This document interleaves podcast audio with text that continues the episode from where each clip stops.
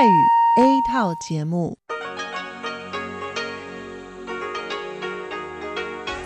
ที่นี่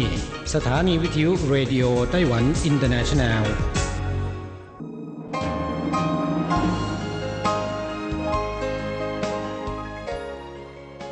กลับมาฟังขณะนี้ท่านกำลังอยู่กับรายการภาคภาษาไทยเรดิโอไต้หวันอินเตอร์เนชันแนลหรือ RTI ออกกระจายเสียงจากกรุงไทเปไต้หวันสาธารณรัฐจีน เป็นประจำทุกวันนะครับ นอกจากรับฟังทางเครื่องรับวิทยุได้แล้ว ยังสามารถรับฟังรายการผ่านระบบออนไลน์ได้ที่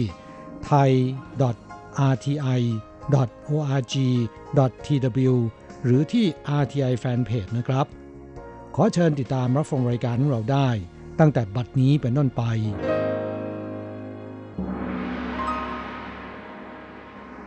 สวัสดีครับผู้ฟังที่รักและคิดถึงทุกท่าน กระผมอโศกศรีจันทร์พร้อมกับคุณอัญชันกลับมาพบกับผู้ฟังอีกเช่นเคยนะครับ ในช่วงของสโมสรผู้ฟัง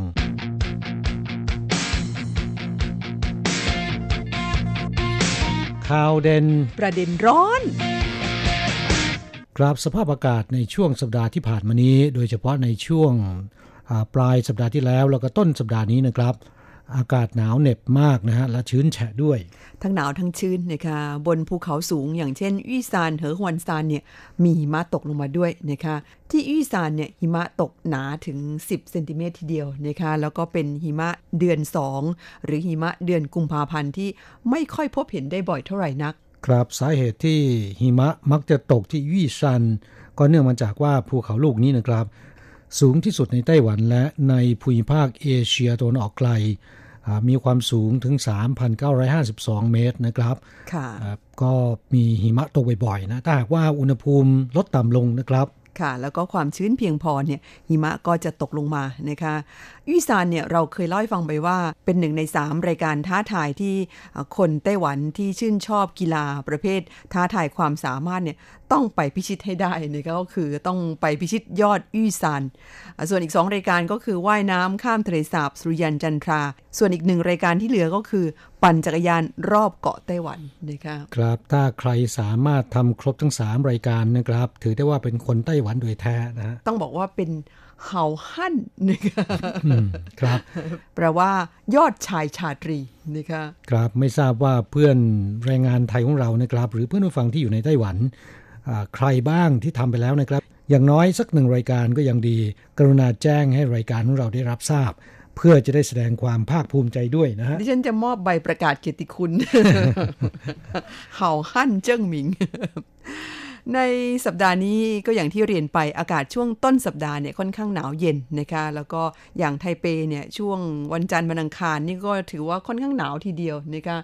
12-13 องศา แต่พอถึงช่วงปลายสัปดาห์ ซึ่งบังเอิญว่าเป็นช่วงวันหยุดเนี่ยอากาศดีขึ้นแหมได้ใจนะคะเพราะว่าวันหยุดนั้นควรจะอากาศดีๆ จะได้ออกไปเที่ยวกันนะคะครับแม้นสภาพอากาศจะหนาวอย่างไรก็ตามในช่วงสัปดาห์ที่ผ่านมานี้แต่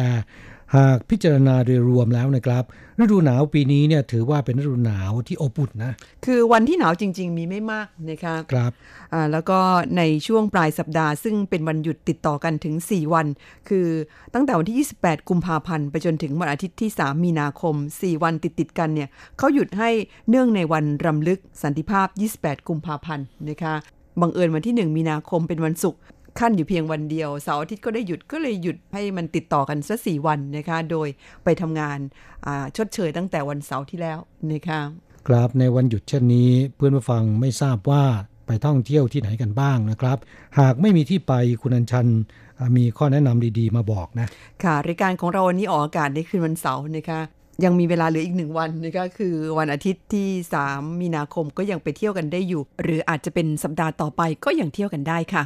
อันดับแรกที่อยากจะแนะนำก็คือช่วงนี้เนี่ยเป็นเทศกาลชมดอกซากุระ ซึ่งในไต้หวันเดี๋ยวนี้เนี่ยมีการปลูกซากุระกันตั้งแต่เหนือจดใต้เลยทีเดียวนะคะ เอาถิ่นที่เราค่อนข้างคุ้นกันก่อนก็คือแถวภาคเหนือเนี่ยที่ภูเขาหยางหมิงซานเนี่ยมีซากุระ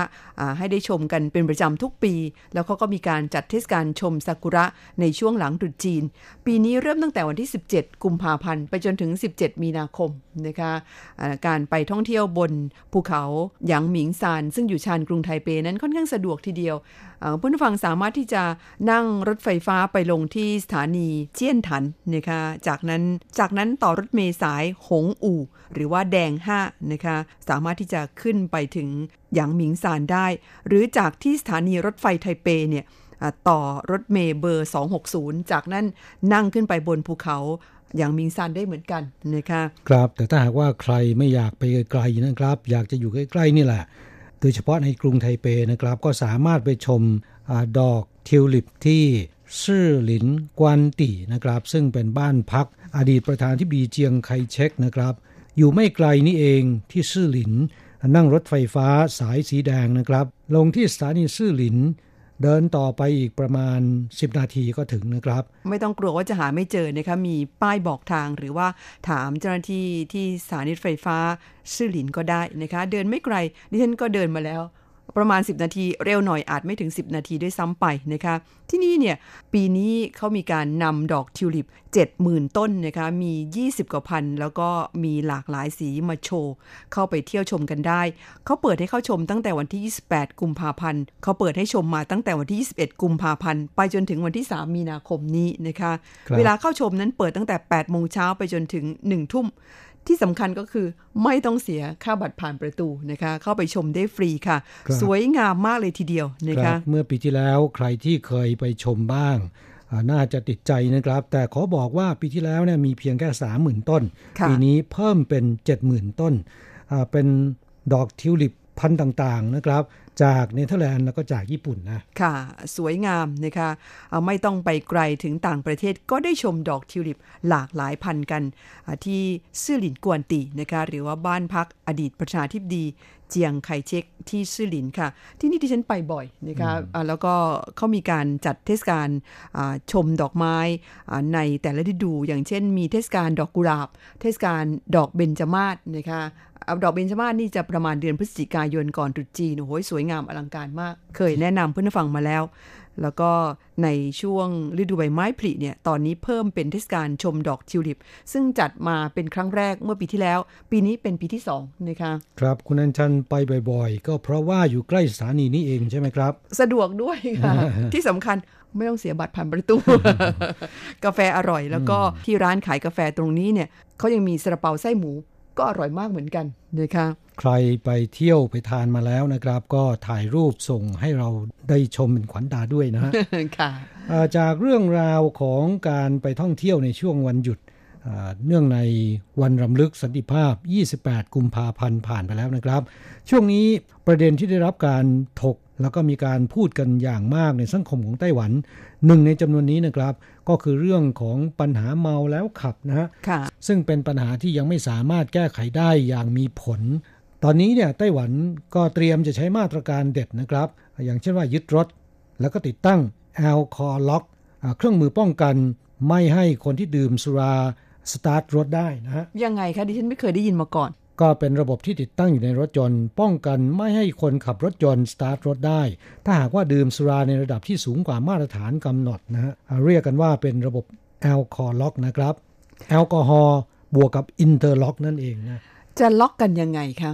คนขับเนี่ยก่อนจะสตาร์ทรถต้องทดสอบระดับแอลกอฮอล์ก่อน หากว่าสูงเกินกว่ากำหนดเนี่ยรถจะไม่สามารถสตาร์ทติดนะครับอ้าว อย่างนี้ดิฉันให้เพื่อนมาเป่าให้แทนได้ไหมคะอย่างเช่นตัวเองดื่ม แล้วก็ให้คนที่ไม่ดื่มมาเป่าให้ ครับสมัยก่อนนั้นได้นะครับ แต่ว่าในปัจจุบันมีระบบป้องกัน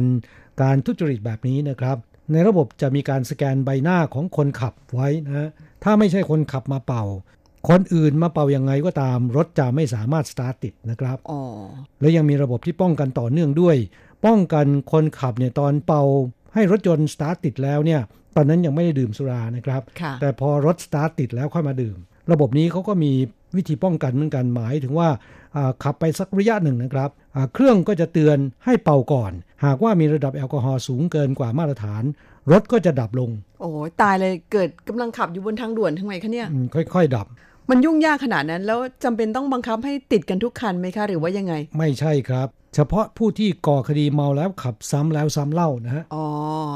เป็นการป้องกันแล้วก็ลงโทษด้วยอีกอย่างหนึงแต่ดิฉันว่านี่มันเสียเงินค่าติดระบบนี่คงไม่ถูกเลยนะคะเนี่ยครับแล้วประมาณใครเป็นคนออกประมาณ 1 5 0 0 0 0เหรียญนะครับ ตอนนี้ยังไม่ทราบเหมือนกันว่า เจ้าของรถต้องเป็นคนออกหรือว่าทางการออกให้ เพราะว่าทางการไม่น่าจะออกให้นะ อืม ไม่งั้นเอาเงินภาษีของชาวบ้านที่เขาเป็นคนดีอ่าไม่ได้ดื่มแล้วขับเนี่ย มาติดตั้งระบบพวกนี้ให้กับคนที่ดื่มแล้วขับ อันนี้มันไม่ยุติธรรมนะคะเอ่อแต่บรรดารถบรรทุกแล้วก็รถโดยสารรถเช่าทั้งหลายนะครับอ่า ได้ยินว่าบริษัทเจ้าของรถเนี่ยจะเป็นผู้ติดตั้งไว้อืมอันนั้นสมควรนะคะครับการติดตั้งระบบแอลคอล็อกเนี่ยนะครับเขาบอกว่าสามารถที่จะป้องกันเกิดอุบัติเหตุบนท้องถนนซ้ำได้ถึงร้อยละเจ็ดสิบนะครับอืมค่ะก็เป็นระบบที่ค่อนข้างจะมีผล แต่ตอนนี้กำลังอยู่ระหว่างพิจารณาตราเป็นกฎหมายให้มีการติดตั้งนะครับสำหรับรถคันไหนต้องติดตั้งเนี่ยก็ต้องรอรายละเอียดก่อนนะครับแหมดิฉันว่า ไม่ดื่มซะก็ตัดปัญหานะคะ หรือว่าดื่มแล้วคุณก็ไม่ต้องไปขับ นั่งแท็กซี่กลับบ้านเอานะคะครับถ้าคนคิดได้อย่างที่คุณคิดเนี่ยปัญหามันก็ไม่มีแล้วนะฮะแหมอ่ามันปัญหาเป็นเมาแล้วขับหรือว่าดื่มสุรา แล้วก็ขับขี่ยานพาหนะเนี่ยนะครับ แม้ในไต้หวันจะมีการตรวจจับแล้วก็ลงโทษรุนแรง แต่ถ้าว่าข่าวอุบัติเหตุบนท้องถนน คนขับเสียชีวิตหรือไปชนทำให้คนอื่นเสียชีวิต หรือบาดเจ็บสาหัส อันเนื่องมาจากเมาแล้วขับเนี่ยนะครับ ก็ยังคงเกิดขึ้นเป็นประจำ ดังนั้นสภานิติบัญญัตินะครับ จึงมีการพิจารณาเปลี่ยนวิธีการลงโทษสำหรับผู้ที่ดื่มแล้วขับขี่ยานพาหนะ อย่างเช่น อาจจะพิจารณาให้มีการยึดรถของผู้ที่เมาแล้วขับจำคุก 3 วัน กรณีที่ไปชนคน ให้ตั้งข้อหาฆ่าคนหรือพยายามฆ่า กรณีที่ชนบาดเจ็บสาหัสนะครับ ค่ะ คือมีโทษหนักเทียบเท่ากับคดีพยายามฆ่าเลยทีเดียวนะคะ กล่าวไปล่าสุดก็กำลังพิจารณา ผู้ดื่มแล้วขับที่ทำผิดซ้ำติดตั้งระบบป้องกันไม่ให้ผู้ขับขี่รถยนต์สตาร์ทรถได้ หากว่าผู้ขับขี่เพิ่งจะดื่มสุราในระดับที่สูงกว่าระดับที่ปลอดภัยสำหรับการขับรถนะครับ หรือที่เรียกกันว่า alcolock อย่างที่บอกไปแล้วเมื่อสักครู่นะครับ และนอกจากนี้ยังจะพิจารณาลงโทษคนที่นั่งอยู่ในรถของผู้เมาแล้วขับด้วย ฐานไม่มีการปรามนะฮะค่ะ ก็เป็นเรื่องใหญ่เลยทีเดียวนะคะก็อย่างที่ดิฉันเรียนไปว่าทางที่ดีแล้ว ดื่มแล้วไม่ต้องขับหรือไม่ต้องดื่มเลยนะคะ อันนี้เป็นการแก้ปัญหาที่ต้นเหตุเลย ไม่ต้องมายุ่งยากมากมายถึงขนาดนี้ ครับจากสถิติของกรมตำรวจไต้หวันพบว่าปี 2561 ที่ผ่านมานะครับ ในไต้หวันเกิดอุบัติเหตุบนท้องถนน เนื่องจากเมาแล้วขับนะครับทำให้มีผู้เสียชีวิตไปแล้ว 100 รายนะฮะค่ะบาดเจ็บสาหัส 41 ราย ตัวเลขนี้ถ้าหากว่านำไปเทียบกับหลาย ๆ ประเทศแล้ว อาจจะน้อยมากนะครับ โดยเฉพาะถ้าเทียบกับประเทศเพื่อนบ้านอย่างไทยนะค่ะอ่าที่แต่ละปีเนี่ยคนไทยเสียชีวิตบนท้องถนนกว่า 20,000 คนนะครับ แม้ว่าจะน้อยมาก ถ้าหากว่าเป็นนำไปเทียบกับประเทศไทย แต่มันก็จะส่งผลต่อสมาชิก 100 ครอบครัว มันเป็นจำนวนไม่น้อยนะครับ โดยเฉพาะอย่างยิ่งจากสถิติยังพบว่าผู้ที่เมาแล้วขับ ถูกจับภายในเวลา 5 ปีแล้วก่อคดีเมาแล้วขับอีกสูงถึง 20%แปลกเหมือนกันนะคะคนพวกนี้ทำไมทำไมถึงไม่เข็ดสักทีนะคะครับอ่าเพราะฉะนั้นจึงมีเสียงเรียกร้องให้มีการเพิ่มการลงโทษ หรือเปลี่ยนวิธีการลงโทษที่ได้ผลเพื่อให้ผู้ชอบเมาแล้วขับ เข็ดหลาบนะครับ หวังว่าจะเข็ดหลาบกันสักทีนะคะดิฉันสนใจเรื่องของแอลกอล็อกนี่แหละค่ะ น่าจะค่อนข้างจะมีประสิทธิภาพนะคะ คุณอยากจะติดตั้งไหม เรื่องอะไรเสียตังค์เปล่าๆ เราไม่ได้ดื่มแล้วขับ เราเป็นพลเมืองที่ดีนะคะ ครับอ่าเรื่องราวที่นำมาเล่าก็ไม่ทราบเหมือนกันว่าเพื่อนผู้ฟังเห็นด้วยหรือไม่กับข้อเสนอต่างๆ เหล่านี้นะครับ เพื่อป้องกันเมาแล้วขับนะฮะโดยเฉพาะคนงานไทยเป็นผู้ที่ก่อคดีเมาแล้วขับไม่น้อยนะฮะค่ะบางทีอาจจะไม่ถึงขั้นเมา แต่ว่าดื่มแล้วขับเนี่ยมีจำนวนมากทีเดียวนะครับ จากสถิติของกระทรวงแรงงานบอกว่าเมื่อปีที่แล้ว มีคนงานต่างชาติ ก่อคดีเมาแล้วขับนะครับ ถูกในประเทศขับออกจากไต้หวันไปแล้วกว่า 400 รายนะฮะ ตรวจสอบแล้วนะครับ เป็นคนงานไทยถึง 123 รายนะแหมนี่จะแข่งกับเขาไปทำไมคะเนี่ยเรื่องพวกนี้นะคะครับอย่าให้เอ่อมีเพิ่มขึ้นเลยดิฉันว่าเสียโอกาสการทำงานนะคะ คนที่ชอบดื่มดื่มได้แต่ว่าอย่าไปขับขี่ยวดยานพาหนะนะคะ ดื่มอยู่ในหอพัก หรือว่าในสถานที่ที่เหมาะสม น่าจะปลอดภัยที่สุดค่ะสำหรับตัวเองแล้วก็คนอื่นๆด้วยนะคะ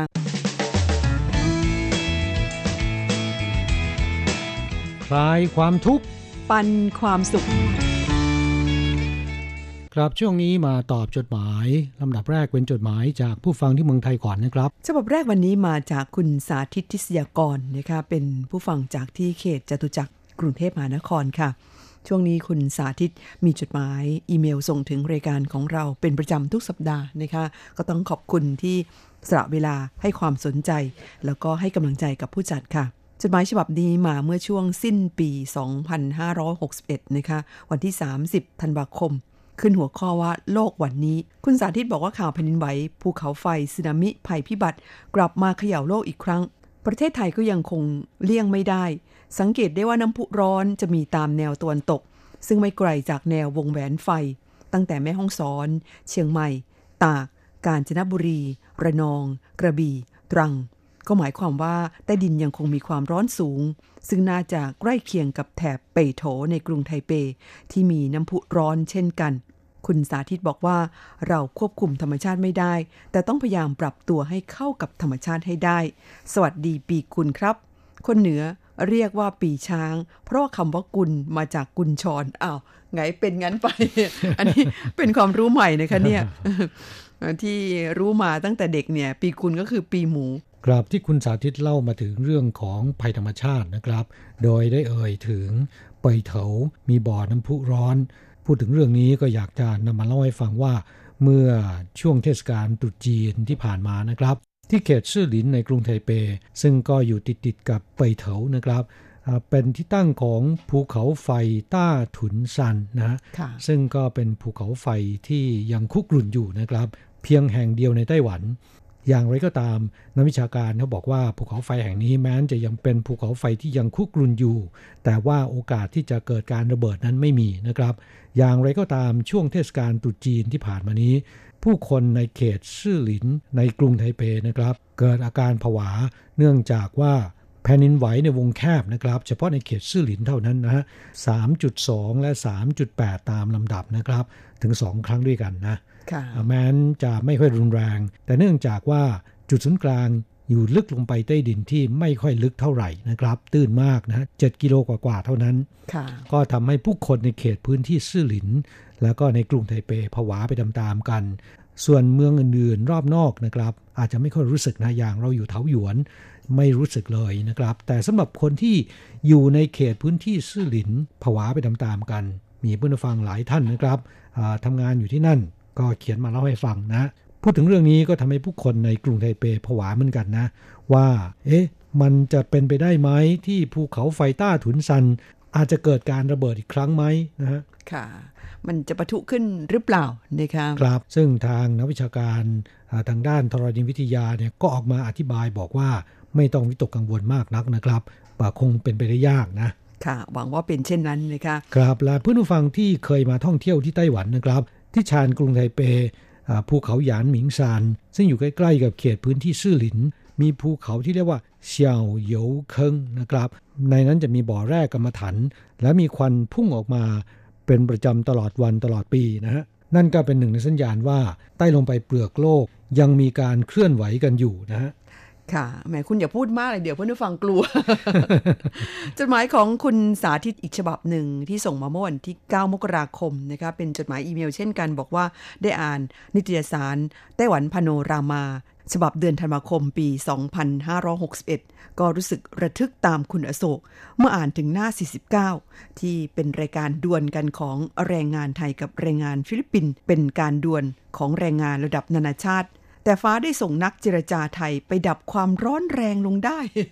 ทำให้ความเสียหายกลายเป็นศูนย์ ขอให้ความดีคุ้มครองท่านตลอดไปครับ สวัสดีปีกุล ครับเหตุการณ์จลาจลระหว่างคนงานไทยกับฟิลิปปินส์ในครั้งนั้นเนี่ยก็เป็น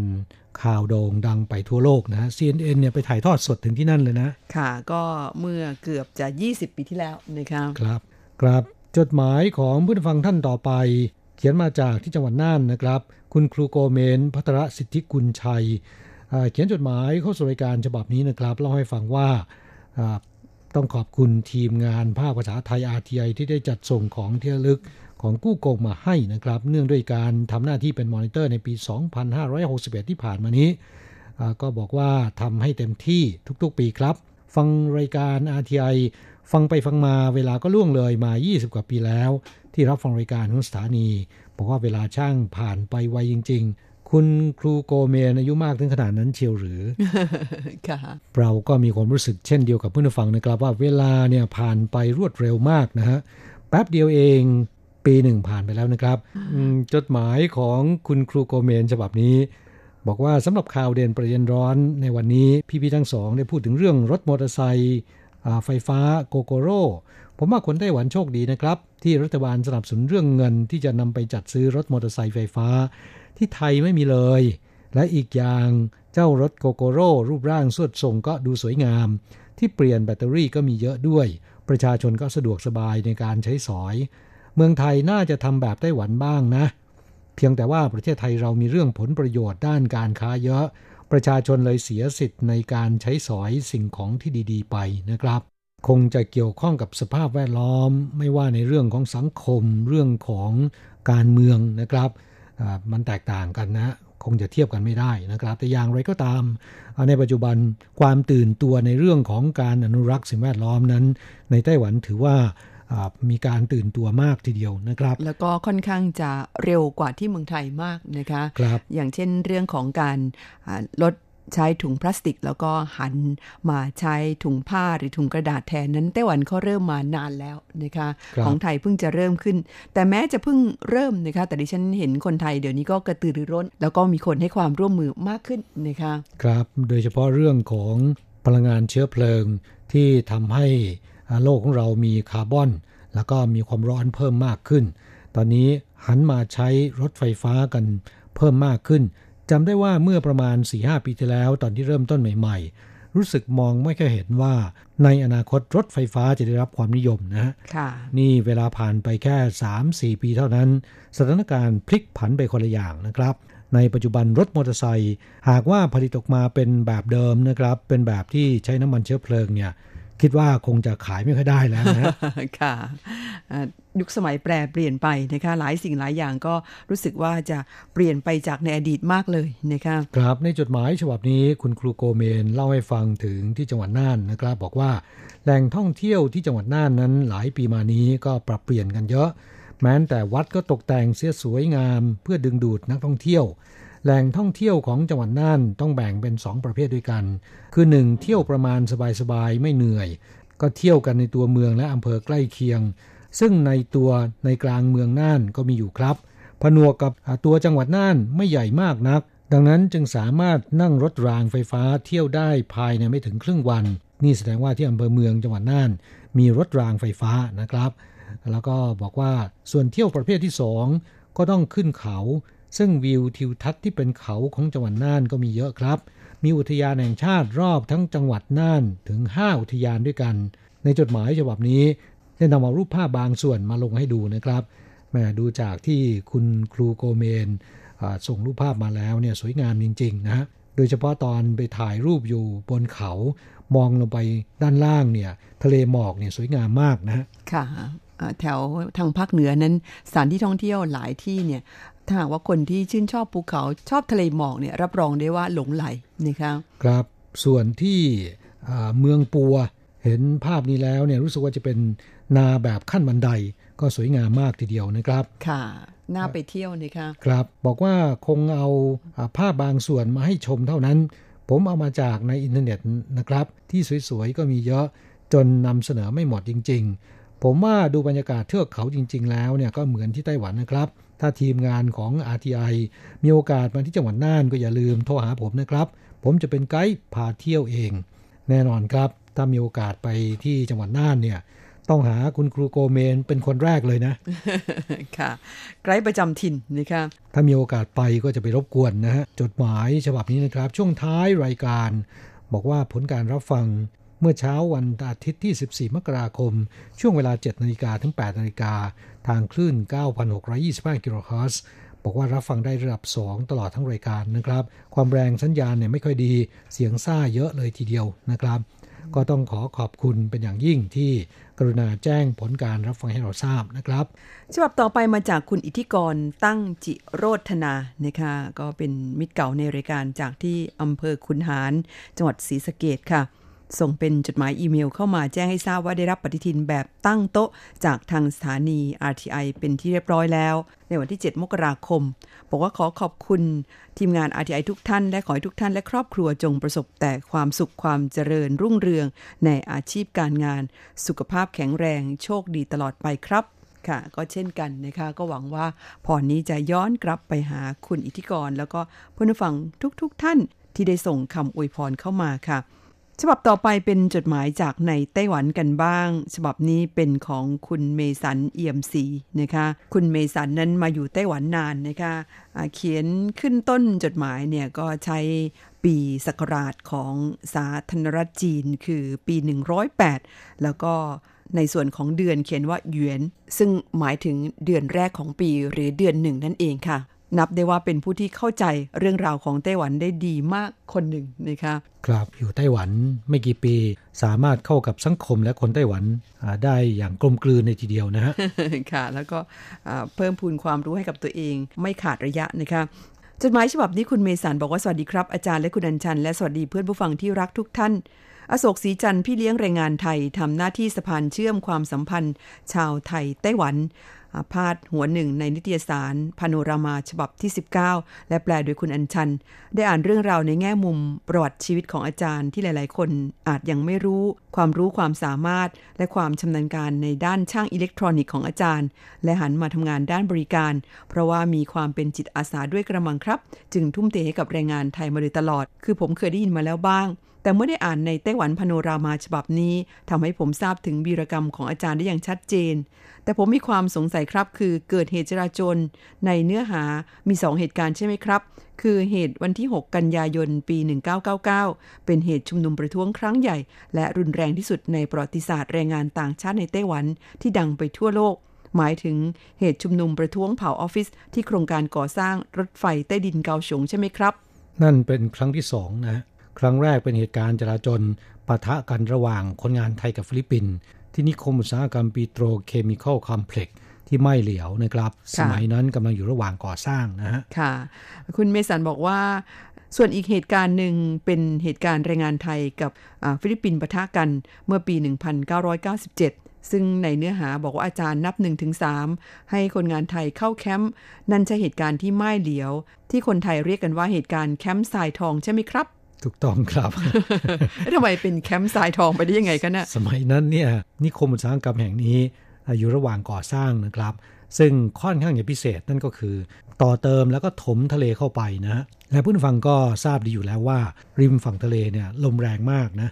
เมื่อมีการเมื่อมีการถมทรายออกไปในทะเลเนี่ยก็มีทรายพัดเข้ามาบนบกทำให้ผู้ที่ทำงานอยู่ในขณะนั้นต้องใช้ผ้าโพกหัวนะค่ะแล้วก็ต้องปิดหูปิดตาหมด ไม่งั้นเดี๋ยวใส่เข้าตานะคะถูกต้องครับ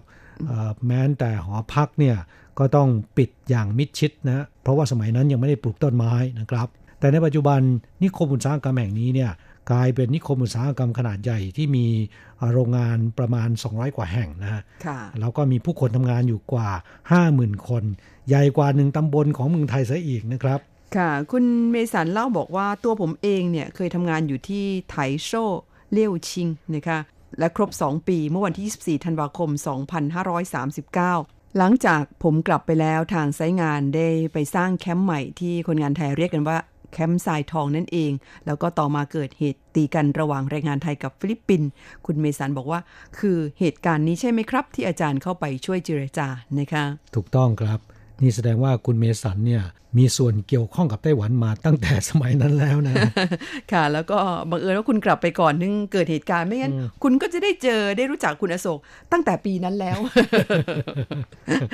ค่ะคุณฟังเวลาในรายการของเราวันนี้ก็หมดลงซะแล้วค่ะ เราจะกลับมาพบกันใหม่ที่เก่าเวลาเดิมในสัปดาห์หน้านะครับสำหรับวันนี้ สวัสดีครับ สวัสดีค่ะ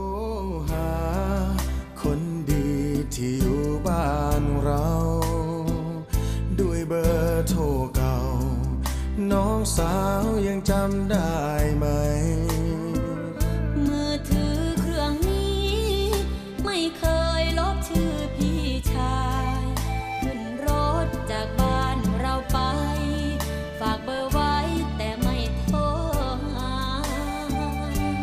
คิดถึง แต่โดนชุดดึงด้วยงานางบ้าน เข้าฝันทุกคราวหลับตา บ้านเราพี่น้อง แม่พ่อก็รอเวลา มีใจพี่ชายโทรมา ให้รู้ว่ายังคงห่วงใยดูข่าวทีวี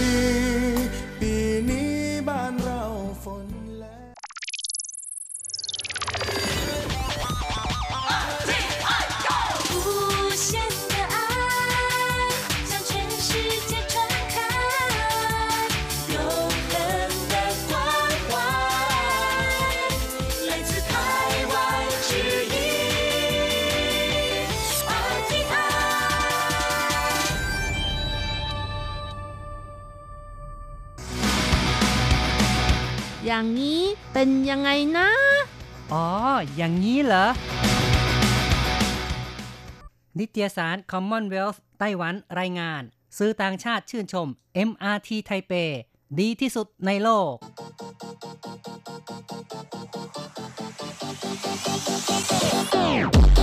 อย่างนี้คุณจะว่ายังไง วัสดีครับ คุณผู้ฟังที่รักครับ พบกันอีกแล้วในอย่างนี้คุณจะว่ายังไงนะครับ ผมแสงชัยกิตติภูมิวงศ์ดิฉันรัชรัตน์ยนต์สุวรรณค่ะ ในครั้งนี้เราจะคุยกันถึงเรื่องของรถไฟฟ้าในไทเปนะครับ ซึ่งก็เรียกกันว่า MRT นะครับ MRT ไทเป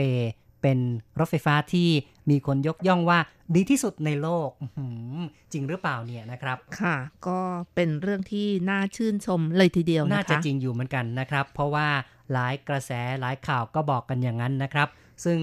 รถไฟฟ้าไทเปนี่ก่อตั้งขึ้นมาก็ 20 กว่าปีแล้วนะ ประมานคบณ22 ปีนะคะ สายแรกเกิดขึ้นในปี 1996 ค่ะ เป็นสายสีน้ำตาลนะคะ มูจ้า สายมูจ้าค่ะ ครับก็คือสายสวนสัตว์มูจ้า วิ่งไปจนถึงนานกังนะครับ นับว่าเป็นรถไฟฟ้าบนดินนะครับ คือสร้างโดยมีเออเป็นทางที่ยกระดับขึ้นมานะครับ แล้วก็เป็นสายแรกของไต้หวัน แถมยังเป็นสายที่ทันสมัยนะครับ เพราะว่าเป็นระบบที่ไม่ต้องมีพนักงงานขับนะครับ ทั้งหมดนั้น เคลื่อนด้วยอัตโนมัติหมดเลยนะครับ ค่ะ แต่ว่าข้อเสียนิดนึงก็คือบางที่นี่โค้งมากนะคะ เวลาเลี้ยวโค้งนี่ค่อนข้างจะโค้งค่ะครับแต่ก็ถือว่าปลอดภัยดีครับบางทีก็หักโค้งถึง 90 องศามีเหมือนกันนะครับ แต่เนื่องจากว่าไม่ได้ขับเร็วมากก็ค่อยๆ เข้าโค้งนะครับ ขับไป เพราะฉะนั้นแม้จะเลี้ยวโค้งแบบหักศอก แต่ก็ไม่หวาดเสียวนะครับ สำหรับในปัจจุบันนี้นะครับ MRT ของกรุงไทเปก็มีทั้งหมด 5 สายด้วยกันแล้วนะครับค่ะซึ่งห้าสายหลักนะคะ ใช่ ก็อย่างที่บอกแล้วว่าสายแรกเลยก็เป็นสายสีน้ำตาลนะครับ วิ่งจากนั้นกังไปจนถึงสวนสัตว์มูจ้านะครับ เรียกกันว่าสายเหวินหูนะคะเหวินหูเซียนอืมภาษาจีนเรียกว่าสายเหวินหูนะครับ เป็นสายสีน้ำตาล ภาษาอังกฤษก็ใช้ตัวแทนว่า BR นะคะ ก็คือบราวนะครับค่ะบราวไลน์นะครับ ต่อไปก็เป็นสายสีแดงค่ะ สายสีแดงใช้ภาษาอังกฤษว่า red นะคะ ก็เป็นสายตั้นสุยซินอี้นะคะครับ แล้วก็ต่อด้วยสายสีเขียว ซงซานซินเตี้ยนนะคะ ก็เป็นสายที่ใช้ตัวอักษรว่า G ค่ะ G ก็คือ green ค่ะ green สีเขียวครับ แล้วก็ยังมีสาย O Orange นะคะ สีส้มค่ะ 中和新芦线 แล้วก็ยังมีอีกสายหนึ่งก็คือ สายสีน้ำเงิน板南线ค่ะครับใช้ภาษาอังกฤษคำว่า blue BL นะคะ ตัวย่อ ทั้งหมดนี้ก็ 5 สายเรียกว่าเป็นเครือข่ายเลยนะครับ จากตะวันออกตะวันตกเหนือลงใต้ เรียกว่าครอบคลุมพื้นที่ในกรุงไทเป เป็นตาข่ายที่ทำให้การเดินทางนั้น สามารถที่จะเปลี่ยนรถระหว่างสายได้อย่างสะดวกสบายแล้วก็ไปถึงจุดหมาย ได้อย่างรวดเร็วนะครับ นอกจากนี้ก็ยังมีการต่อสายไปยังนครนิวไทเป รวมทั้งนครเถาหยวนที่ไปสนามบินอีกด้วยค่ะ ใช่ครับ คือมีการสร้างเครือข่ายต่อไปเรื่อยๆนะครับโดยในช่วงปลายปีที่ผ่านมาต้นปีนี้นี่ก็เริ่มเปิดสายใหม่แล้วก็คือสายต้านสุยแต่จริง ๆ นี่ต้องบอกว่าสายต้านสุยนั้นเป็นของนครนิวไทเปนะครับ เขาก็เรียกกันว่ารถไฟ รางฟ้าเบารังเบานะคะอืมเป็นรถไฟฟ้ารางเบานะครับ คือบรรจุผู้โดยสารได้น้อยกว่าที่รุ่นก่อนๆที่ได้สร้างขึ้นมา รถสายตั้นสุยนี้ก็เพิ่งจะสร้างเสร็จแล้วก็หลายคนยังเห่ออยู่นะ คือแหมมีคนไปทดลองนั่งกันมากเลย โดยเฉพาะในช่วงปีใหม่ช่วงตรุษจีนที่ผ่านมา ก็เป็นช่วงวันหยุดหลายวันเนี่ยนะครับ หลายคนก็นิยมไปนั่งเที่ยวกัน แม้แต่คุณผู้ฟังของเราบางคนก็เชื่อว่าคงได้ทดสอบทดลองกันไปแล้วค่ะนะครับ มีความรู้สึกว่าข้อเสียก็คือเวลาหยุดเนี่ยรถเวลาจะหยุดมันกระชากนิดหนึ่งนะอืมคุณรัชรัตน์ไปลองมาแล้ว ใช่ค่ะอืมก็อยากจะรู้ว่าของใหม่ ๆ เป็นยังไงโอ้โหค่ะนะนะครับ ประทับใจไหมครับก็ยังโอเคนะคะ ถือว่าก็เป็นสิ่งใหม่ที่เกิดขึ้นเพื่ออำนวยความสะดวกให้กับคนนะคะ ใช่เนาะก็คนที่อยู่ในย่านต้านสุยนั้นคงจะได้รับความสะดวกสบายมากขึ้น แล้วก็นักท่องเที่ยวนี่ก็เชื่อว่าจะสะดวกมากขึ้นด้วย เพราะว่าเส้นทางดังกล่าวนั้นยังสามารถนำไปสู่บริเวณชายฝั่งทะเลนะครับ ก็คือว่าไม่ถึงกับชายฝั่งทะเลพอดีอะแต่ก็ทำให้เราสามารถเดินทางไปยังจุดท่องเที่ยว ทางด้านนั้นได้ง่ายขึ้น จะผ่านไปทางมหาวิทยาลัยตั้นเจียง ซึ่งก็ จะมีป้อมฮอลแลนด์อยู่ตรงนั้นด้วยค่ะนะครับ เป็นจุดที่สามารถแวะลงไปท่องเที่ยวได้ตามที่ต่างๆนะครับ ที่รถไฟฟ้าผ่านไปอีกทั้งทิวทัศน์เนี่ยนะครับสองข้างทางของรถไฟฟ้าสายตั้นสุยนั้นก็ถือว่าสวยงาม ด้านหนึ่งก็เป็นภูเขา อีกด้านหนึ่งนั้นจะเป็นทะเลนะครับ แล้วก็ได้สถานีของรถไฟฟ้าก็จะมีรูปการ์ตูนอีกด้วยนะมีคะจุดเด่นนะครับ คือแต่ละสถานีเนี่ยมีรูปเอ่อประติมากรรมนะครับ ที่เป็นตัวการ์ตูน วาดโดยนักออกแบบโดยนักวาดการ์ตูนในไต้หวันนะครับ ก็ชื่อว่าจีมี่นะครับ ค่ะ อย่างไรก็ตามนะคะ รถไฟฟ้ารางเบาของต้านสุยนี่ จากแหล่งข่าวก็บอกว่า เนื่องจากคนที่ไปอยู่อาศัยอยู่ใกล้ ๆ บริเวณนั้นเนี่ย ประชากรค่อนข้างจะน้อยนะคะ เออกว่าจะคุ้มทุนนี่ต้องใช้เวลานานด้วยนะคะครับและทุกวันนี้หลังจากที่เริ่มบริการใช้แล้ว แต่ว่าคนก็ยังใช้น้อยอยู่ หลายคนก็บอกว่าบางอย่างไม่ค่อยสะดวก สำหรับนักเรียนนะคะ เขาไปสัมภาษณ์มาบอกว่านักเรียนที่มหาวิทยาลัยตั้นเจียง นิยมนั่งรถเมย์มากกว่า เพราะว่าสะดวกกว่าแล้วก็อืมใช้เวลาน้อยกว่าอีกด้วยอืมอีกทั้งนะครับค่ารถนี่ก็ถูกกว่าอ๋อค่ะใช่นะครับ แม้ว่ารถไฟฟ้ารางเบานั้นจะผ่านไปทางมหาวิทยาลัยตั้นเจียง แต่นักศึกษาเองก็ยังนิยมนั่งรถเมย์มากกว่านะครับ ก็เป็นสาเหตุแล้วครับว่า คือช่วงเวลาในการออกรถนั้นค่อนข้างจะยาวนานต้อง 15 นาทีขบวนหนึ่งนะครับ แล้วกว่าจะไปถึงมหาวิทยาลัยเนี่ยก็ยังอีก 15 นาทีนะครับ แต่ถ้าว่านั่งรถเมย์นั้นรถเมย์ออกทีกว่า แล้วก็เหมือนกันประมาณ 15 นาทีก็ถึงแล้วนะครับ เพราะฉะนั้นผู้คนก็ยังคงมีความเคยชินแบบเดิม นั่งรถเมย์หรือบางคนก็ขี่มอเตอร์ไซค์นะครับ เพราะว่า ถือว่าสะดวกกว่าการมัวแต่รอรถไฟฟ้า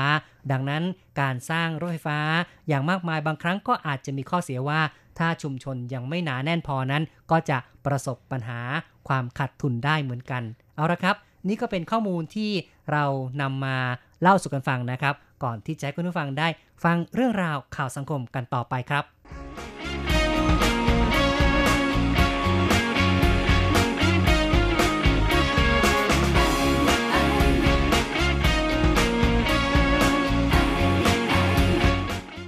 นิตยสาร GVM ของไต้หวันรายงาน สื่อต่างชาติชื่นชม MRT ไทเป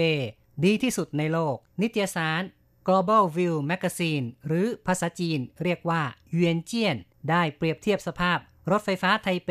กับนครนิวยอร์ก รถไฟฟ้านิวยอร์ก เนื่องจากก่อสร้างนานเกินกว่าร้อยปี แต่ละวันมีผู้ใช้บริการมากถึง 5.6 ล้านคน แต่ก็มีข้อบกพร่องหลายอย่าง ที่สร้างความสะอิดสะเอียนให้แก่ผู้โดยสาร เช่น ในตู้รถมีกลิ่นเหม็นอับสกปรก สภาพรถเก่าเสียงดัง มีขยะ มีหนูชุกชุม และยังมีคนจรจัดอาศัย เป็นที่หลับนอน กลายเป็นภัยสังคมอย่างหนึ่งสำหรับรถไฟฟ้าไทเป สรุปข้อดี 10 ประการ นั่นก็คือ 1. ห้ามดื่มห้ามรับประทาน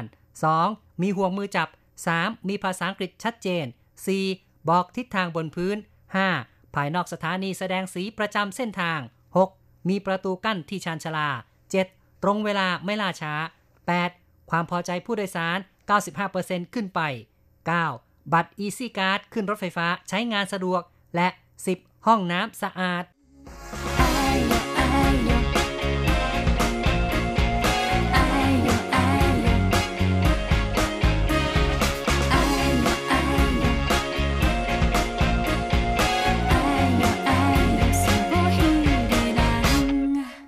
สื่อต่างชาติชื่นชมนะครับรถไฟฟ้า MRT ของไทเปนั้นดีที่สุดนะครับ แต่ก็อย่างที่เราบอกไว้คือการสร้างรถไฟฟ้าเยอะๆนั้น บางทีก็อาจจะมีข้อเสียในแง่ที่ว่ารัฐบาลก็ต้องลงทุนมาก และอาจจะประสบกับภาวะขาดทุนได้เหมือนกันนะครับ แต่อย่างไรก็ตามก็เป็นหน้าที่ของรัฐบาลล่ะ ที่จะต้องอำนวยความสะดวกนะครับ ก็คงจะมีการสร้างรถไฟฟ้าที่ขยายเชื่อมต่อจากกรุงไทเปออกไปอีกหลายสาย ในอนาคตนั้นจะมีเครือข่ายอย่างไรบ้าง เราก็คงจะมีโอกาสได้มาอัปเดตแนวครั้งต่อไปก็แล้วกันนะครับค่ะ ต่อไปนะคะเราก็มาฟังความคิดเห็นจากคุณผู้ฟังกันบ้างค่ะ เริ่มกันที่ Facebook นะคะ ก็มีคุณผู้ฟัง แสดงความคิดเห็นมากันมากมายเลย เพราะแต่ละคนนี้ก็มีความคิดเห็นว่า ชื่นชมโอ้ชอบนะครับแน่นส่อวนนใหญ่แล้วนะคะก็แหมได้นั่งแล้วก็ติดใจกันทั้งนั้นเลยนะครับค่ะก็นับว่าเป็น รถไฟฟ้าที่หลายๆ คนนั้นบอกว่า โอ้โห ได้มาสัมผัสแล้ว ก็รู้สึกว่าคุ้มค่าจริง ๆ นะครับ ที่ได้ทดลองนั่ง ค่ะ คุณสือชูถิงนะคะ ก็เขียนมาบอกว่าที่เขาบอกมาประเทศไทยมีดีอยู่ 4 อัน ตรงห่วงราวจับ ความสะอาดที่กั้นชานชาลา และงดรับประทานอาหาร นอกนั้นไม่ work เลยอืมก็คือเปรียบเทียบตามจุดเด่น 10 ประการเนี่ยนะครับ ก็ในไทยนั้นก็ยังมีบ้างอืมนับว่าก็ไม่เลวเหมือนกันนะครับ ค่ะ นอกจากนี้คุณซื้อซูถิงก็ยังบอกว่าในเรื่องของแผนรองรับกรณีเกิดเหตุฉุกเฉิน เห็นข่าวปัญหาเดิมเดิมๆได้ทุกวี่วัน แล้วก็บัตรแยกเครือข่าย ตูมีทั้ง MRT BTS อะไรอย่างนี้นะคะอืมคือไม่สามารถจะใช้ร่วมกันนะครับ แต่ว่าค่ะในไทเปนี่ Easy Card ใบเดียว หรือแม้แต่เดี๋ยวนี้ เขาก็ยอมรับบัตรเอ่ออีขาทงหรือว่าที่เรียกว่า iPass นะครับของทางนครเกาสงนี่ก็สามารถมาใช้งานทางภาคเหนือกับ MRT นะครับได้เหมือนกันนะครับ MRT ก็ไปใช้ที่ภาคใต้นครเกาสงได้ เรียกว่ามีการเชื่อมต่อกันเรียบร้อยแล้วนะคค่ะรับก็คงต้องอาศัยเทคโนโลยีมาแก้ไขในของเมืองไทยกันนะคะ อืมครับ ต่อไปค่ะคุณสินชัยนะคะ เขียนมาบอกว่าเห็นด้วยกับคุณสือซูทิงนะคะ จริงครับของบ้านเราที่กล่าวมาใช่หมดเลย อ๋อ คือหมายถึงว่า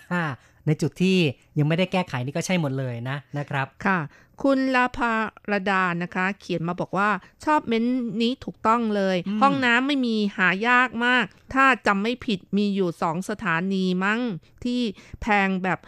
โคโคตะละอะไรอย่างนี้นะคะ ไม่พัฒนาเลย เอาเงินอย่างเดียวอ๋อในไทยในไทยนะครับก็คือว่าเข้าห้องน้ำนี่เก็บตังค์นะครับ แต่ว่าไต้หวันนี่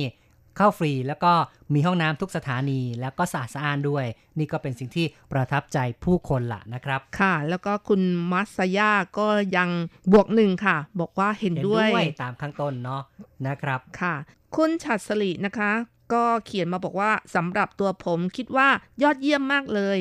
MRT ไต้หวันสะดวกรวดเร็ว ครับ ชื่นชมมาเหมือนกันนะครับ คุณละพัฒรดานะคะ ยังเขียนต่อยอดอีกนะคะ บอกว่าสุดยอดที่สุดล่ะ MRT ของไทเป ที่เที่ยวที่กินเดินทางสะดวก และที่ดีมากคือขึ้น MRT แล้วต่อรถเมย์ค่ารถเหลือ 7 เหรียญไต้หวันอ๋อใช่ใช่นี่ก็เป็นอีกจุดหนึ่งนะครับ ที่ถือว่าทางเอ่อ สื่อมวลชนนี่ตกสำรวจไม่ได้บอกเอาไว้นะครับ คือว่าในเอ่อไทเปเนี่ยนะครับ การนั่งรถเมย์มาต่อรถไฟฟ้าหรือว่า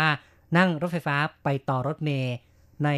ช่วงครึ่งหลังนี้เขาก็จะลดของรถเมย์ให้นะครับ ลดให้ 7 NT คือราคาเต็มของรถเมย์นี่ 15 NT เขาก็ลดให้ครึ่งหนึ่งนะครับ ค่ะ แต่ว่าต้องต่อภายใน 1 ชั่วโมงใช่ไหมคะ ก็มีกติกาเหมือนกันนะครับ มีเงื่อนไขที่ต้องระวังบางคนเอ๊ะสงสัย ก็ไหนบอกจะลดไง แต่ว่า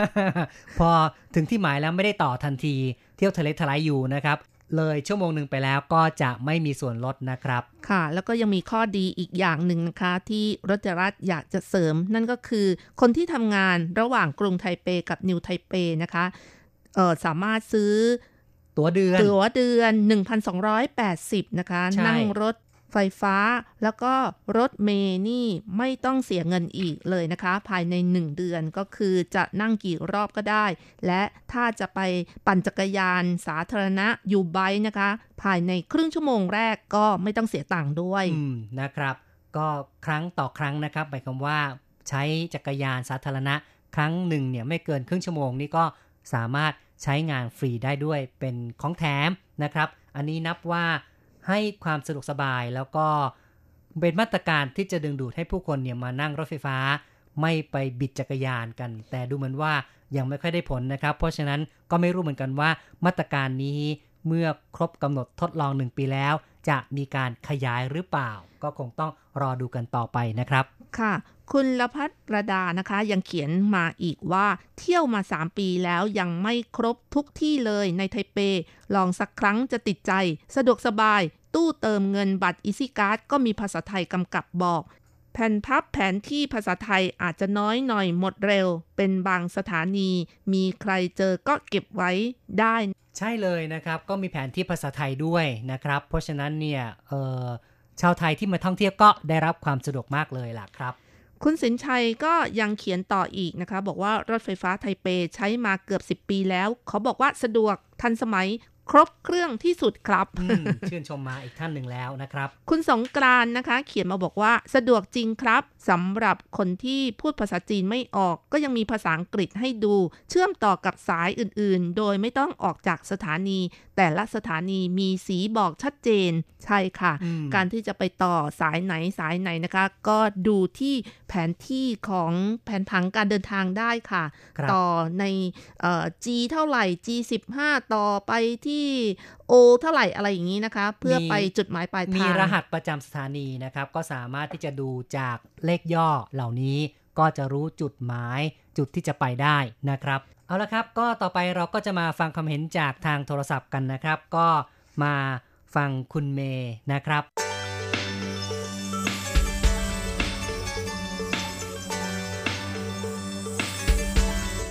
เกี่ยวกับเรื่องของ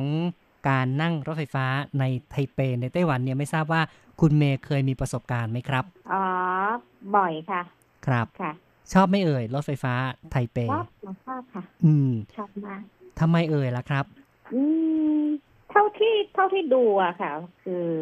หลาย ๆ คนที่คนที่เขามีประสบการณ์ไปเที่ยวต่างประเทศอะไรอย่างเงี้ยอืม ก็มาเล่าให้ฟังว่าของไต้หวันดีที่สุดอะไรอย่างเงี้ยเนมีอะป้ายก็เลยบอกทางภาษาไหนหลายภาษาชัดเจนดูง่ายค่ะ ครับ ก็มีคนแล้วเปรียบไค่อเทียบแพงยกย่องเอาไว้รวดเนาะเร็วไม่อืมค่อยแพงครับ ถึงเออทุกสถานีค่ะคุณเมย์นี่เคยนั่งจากไหนไปไหนบ้างครับ โอ้หรืออยู่ไทเปช่วงนั้นหนูอยู่ไทเปประมาณสามสองสามปีได้อยู่อะค่ะอ๋อเรียกว่านั่งประจำเลยไปบ่อยเลยค่ะค่ะค่ะค่ะ นะครับ ก็ค่ะใช้ตั๋วแบบที่เรียกกันว่าโยโย่ขาด้วยใช่ไหมเอ่ยใช่ค่ะใช่ค่ะครับ สะดวกดีนะครับค่ะอืมนะครับ ในส่วนตัวนี่รู้สึกว่าเออขึ้นไปแล้วเนี่ยให้ความรู้สึกอย่างไรบ้างครับ ก็โอเคนะคะ คือสะอาดสะอ้านเนาะไม่สะอาดสะอ้านแล้วก็ปลอดภัย อืม ครับ ค่ะ ก็ก็ประมาณเนี้ยค่ะ ไม่มีที่ติเลยเหรอ ไม่มีเลยค่ะโอ้ชอบจริงอะชอบชอบที่สุดโอ้โหเนาะเอาใจหรือเปล่าเนี่ยพูดเอาใจไต้หวันหรือเปล่าอ๋อไม่ไม่ค่ะ เรื่องจริงค่ะอืมเพราะว่า อ่าเขาเขาก็วิจัยมาแล้วรู้สึกของของ Time หรือว่าของอะไรสักอย่างเขาบอกว่าเป็นหนึ่งใน top top 10ที่ที่ที่ยอดเยี่ยมเลยอะค่ะอืของมไทเปนะ เรียกว่าประทับใจมากเลยนะครับค่ะเนี่ย ถ้าถ้าถ้ากลับไปเมืองไทยก็ ความรู้สึกก็จะอีกแบบหนึ่งก็จะคิดถึงไต้หวันอ๋อค่ะนะนะครับค่ะความรู้สึกที่ไทยนี่เป็นยังไงครับ ที่ไทยเหรอคะครับช้าช้าช้าแล้วก็วิ่งไม่ไม่ไม่ทุกสถานีอ๋อโอ้นะต้องครับเยอะค่ะ ต้องอืมพัฒนาอีกเยอะค่ะ ก็เลยประทับใจที่ไต้หวันมากกว่าละนะครับ ใช่ค่ะใช่ค่ะอืมเนาะก็หวังว่าคงจะมีความสุขกับการนั่งรถไฟฟ้าไต้หวันค่ะต่อไปเนาะค่ะนะครับ เช่นใช่กันค่ะ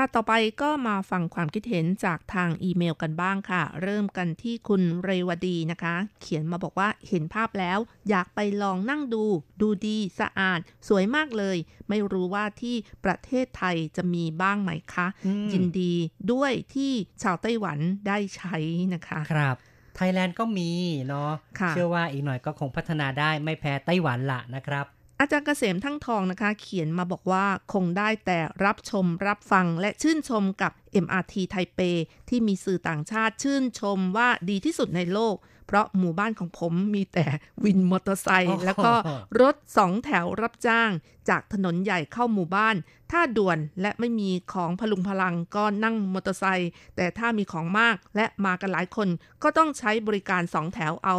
ไต้หวันมีความพร้อมทุกอย่างทั้งบุคลากรที่มีคุณภาพ งบประมาณมหาศาล วิชาการที่ก้าวหน้า รวมทั้งเทคโนโลยีที่ทันสมัย สามารถทำอะไรบริการประชาชนได้ทั่วถึง เมื่อมองดูเมืองไทยแล้วได้แต่ครับก็ได้แต่ทนใช้ตามมีตามเกิดอืมเท่าไม่ที่มีครับ ไม่ถึงขนาดนั้นน่ะ เชื่อว่าไทยแลนด์ก็พัฒนาได้นะครับอืมค่ะก็ก็คงต้อง อดใจไว้หน่อย อดทนไว้หน่อยรออีกนิดละนะครับหวังเป็นอย่างยิ่งนะคะ คุณชัยนรงค์นะคะ เขียนมาบอกว่าเป็นเรื่องที่น่ายินดี การเดินทางด้วยระบบขนส่ง MRT ในประเทศต่างๆ จะได้แข่งกันให้บริการที่ดีๆ แก่ผู้โดยสาร คุณนภาอาตมากุลศรีนะคะ เขียนมาบอกว่า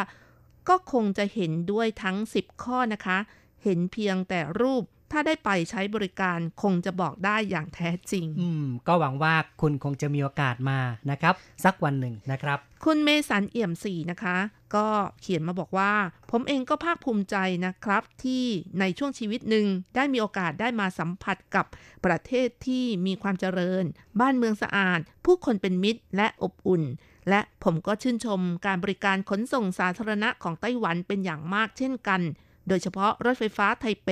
และยินดีกับไต้หวันที่สื่อต่างชาติชื่นชมว่ารถไฟฟ้าไทเปดีที่สุดในโลก อืมนะครับ อันนี้เป็นจุดหนึ่งที่ถือว่าเป็นจุดแข็งของไต้หวันละนะครับ ซึ่งก็ทำให้หลายๆคนนั้นมาเที่ยวไต้หวันได้ แบบไม่ต้องซื้อโปรแกรมทัวร์ก็ได้นะครับ คือมาแบบเขาเรียกว่าอะไรนะแบ็คแพ็คค่ะแบ็คแพ็คก็คือแบกกระเป๋ามาแล้วก็จองที่พักเอ่อได้เลยอืม ก่อนล่วงหน้า แล้วก็เดินทางไปสะดวกค่ะ ไปตามจุดที่เขารีวิวไว้มีภาษาไทยไว้ด้วยค่ะอืมนะครับ ก็อาจจะไม่ต้องแบ็คแพ็คก็ได้นะครับ คือว่าอาจจะมาแบบรู้หน่อยก็ได้เนาะนะครับเพียงแต่ว่าสามารถวางแผนเที่ยวเองได้ ไม่ต้องซื้อโปรแกรมทัวร์นะครับค่ะ ไม่เพียงแต่รถไฟฟ้าไทเปนะคะ ที่ได้รับความชื่นชม ขณะนี้รถไฟฟ้าสายของสนามบินเทาหยวนเขาก็พยายามที่จะโอ้โหโปรโมทนะโปรโมทเลยบอกว่าตอนนี้มีความน่าเชื่อถือถึง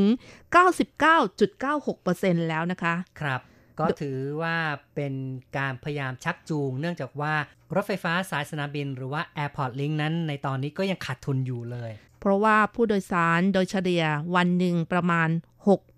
63,000 คนนะคะ ในขณะที่รถไฟฟ้าไทเปเนี่ยวันหนึ่งเป็นล้านเลยค่ะครับเพราะฉะนั้นทางเอ่อรัฐบาลของนครเทาหยวนก็พยายามโปรโมทใหญ่เลยค่ะ มีมีทั้งโปรโมชั่นลดราคา แล้วก็บอกว่าการเดินทางสะดวกอะไรอย่างนี้นะคะ เป็นวิธีการนะครับที่จะกระตุ้นให้ผู้คนมาใช้รถไฟฟ้าสายสนามบินหรือว่า Airport Link กันมากขึ้น เพราะ ความเป็นจริงเนี่ยรถไฟฟ้าสายนี้นอกจากจะเชื่อมระหว่างกรุงไทเป ไปจนถึงสนามบินเทาหยวนแล้ว ก็ยังผ่านเขตเมือง เขตชุมชนระหว่างทางที่